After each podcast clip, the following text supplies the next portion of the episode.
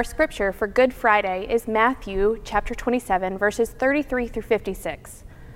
They came to a place called Golgotha, which means the place of the skull. There they offered Jesus wine to drink mixed with gall, but after tasting it, he refused to drink it. When they had crucified him, they divided up his clothes by casting lots, and sitting down, they kept watch over him there. Above his head, they placed the written charge against him This is Jesus, King of the Jews. Two rebels were crucified with him, one on his right and one on his left. Those who passed by hurled insults at him, shaking their head and saying, You who are going to destroy the temple and build it in three days, save yourself.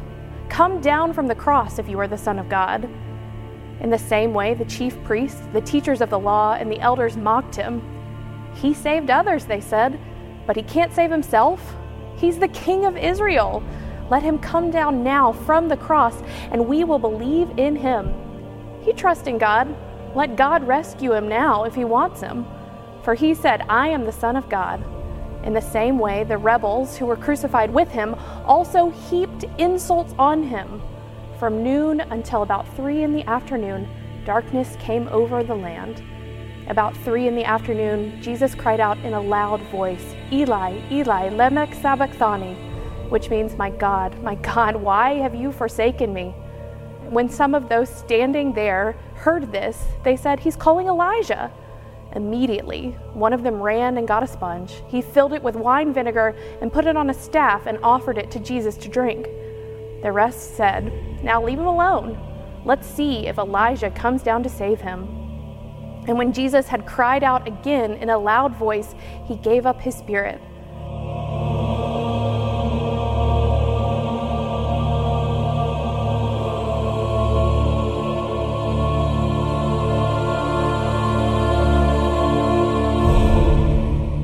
At that moment, the curtain of the temple was torn in two from top to bottom. The earth shook, the rocks split, and the tombs broke open. The bodies of many holy people who had died were raised to life. They came out of the tombs after Jesus' resurrection and went into the holy city and appeared to many people. When the centurion and those with him were guarding Jesus saw the earthquake and all that had happened, they were terrified and exclaimed, Surely he was the Son of God. Many women were there, watching from a distance. They had followed Jesus from Galilee to care for his needs. Among them were Mary Magdalene, Mary the mother of James and Joseph, and the mother of the Zebedee sons. This is God's word for us today. Here we are at Good Friday. By this point of Jesus' march to death, Judas had betrayed him, Peter had denied him, his case went before the Sanhedrin, then he was given up to Pilate, who wanted nothing to do with him. But Pilate listened to the Jewish crowds when they asked for Barabbas' release and they shouted for Jesus to be crucified. Jesus has been mocked, stripped of his clothes, and beaten so brutally that he could not carry his own cross. Simon of Cyrene had to carry it for him. And now we meet Jesus at the cross, at the place where Jesus has been promising his death. And that's what we see Jesus dying on the cross. When we encounter the cross as we study, learn, and get to know Jesus, our natural question is why? Why is this necessary? We have the ability from 2,000 plus years away from this event to study the cross with a clinical detachment in fact, there are at least seven major explanations of why God used the cross as a means of salvation, and we call them atonement theories. Like the scientific method can be used to dissect all of God's action at this pivotal moment. Paul and the early church would spend decades trying to decode the meaning of the cross because it is a difficult thing to encounter, comprehend, and accept. Ultimately, Paul's explanation for the cross would be that God caused the one who didn't know sin to be sin for our sake, so that through him we could become the righteousness of God.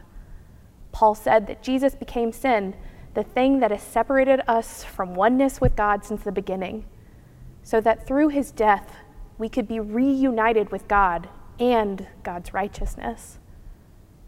And we could use all of the flowery, all of the flowery language available to us to describe the magnitude of the cross, but the reality of Jesus' death is not flowery at all. N.T. Wright reminds us that there were probably 50 people within 10 feet of Jesus on the cross, jostling, shouting, jeering, pointing, spitting, and some weeping. Matthew, the gospel writer, weaves the Psalms into Jesus' suffering Psalm 69:21 says, They put gall in my food and gave me vinegar for my thirst. And Psalm 22 begins with, My God, my God, why have you left me all alone? The very words that Jesus cried out to God on the cross. Matthew does this to connect Jesus' story to Israel's, but also because the Psalms are some of the most honest explorations of what it is like to be a human that we find in Scripture. And as we've already named this week, the experience of death is what marks us as profoundly human. Death is mundane in the most brutal way. There is no decorum at Jesus' execution. The people did not watch from a respectable distance. Even the religious people who had praised him a week before as he walked into Jerusalem mocked and taunted him.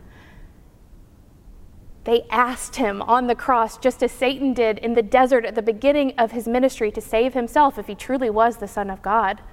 And all of a sudden, Jesus cried out again in a loud voice, and he gave up his spirit. And we see the world turning upside down just as Jesus had predicted. We see the ushering in of a new era and covenant taking root in the world. The sky darkens. The curtain of the temple is torn as God's home ceases to be in the holies of holies but in the presence of Christ, which is available to us all, the earth shakes, and the dead are raised as a way to communicate that what happened on the cross affects all of it. All of creation, alive or dead, it matters in an eternal way. I think sometimes we get stuck in the humanity of the story. Jesus dies just like we will all die. It makes sense that his life would end even in this brutal and public way. But in this story, we are called to remember that God, who never needed to know the reality, the feeling of death, came to suffer on a cross for our sake. Not only does God know the pain of death, but God also lived it through Jesus. And you and I suffer death every single day. Whether it is the literal death that rocks us to our core, or it is the smaller experiences of death in our life, like the death of a dream or a relationship that stings when we touch it. We have all been there in the midst of death, both big and small, because it is simply a part of life. We know how death feels. But how does it feel for God to join us in death? As we listen to Were You There, think about your experiences of death in your life, big and small. Where does God meet you in those deaths? Where do you feel forsaken by God? And where do you feel unbalanced at the fact that the world is turning upside down around you.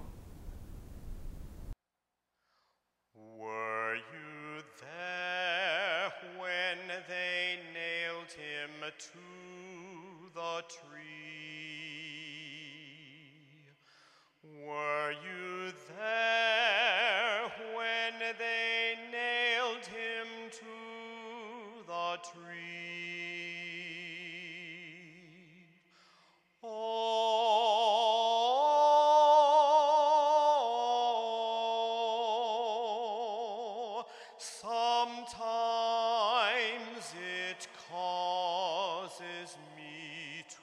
tremble,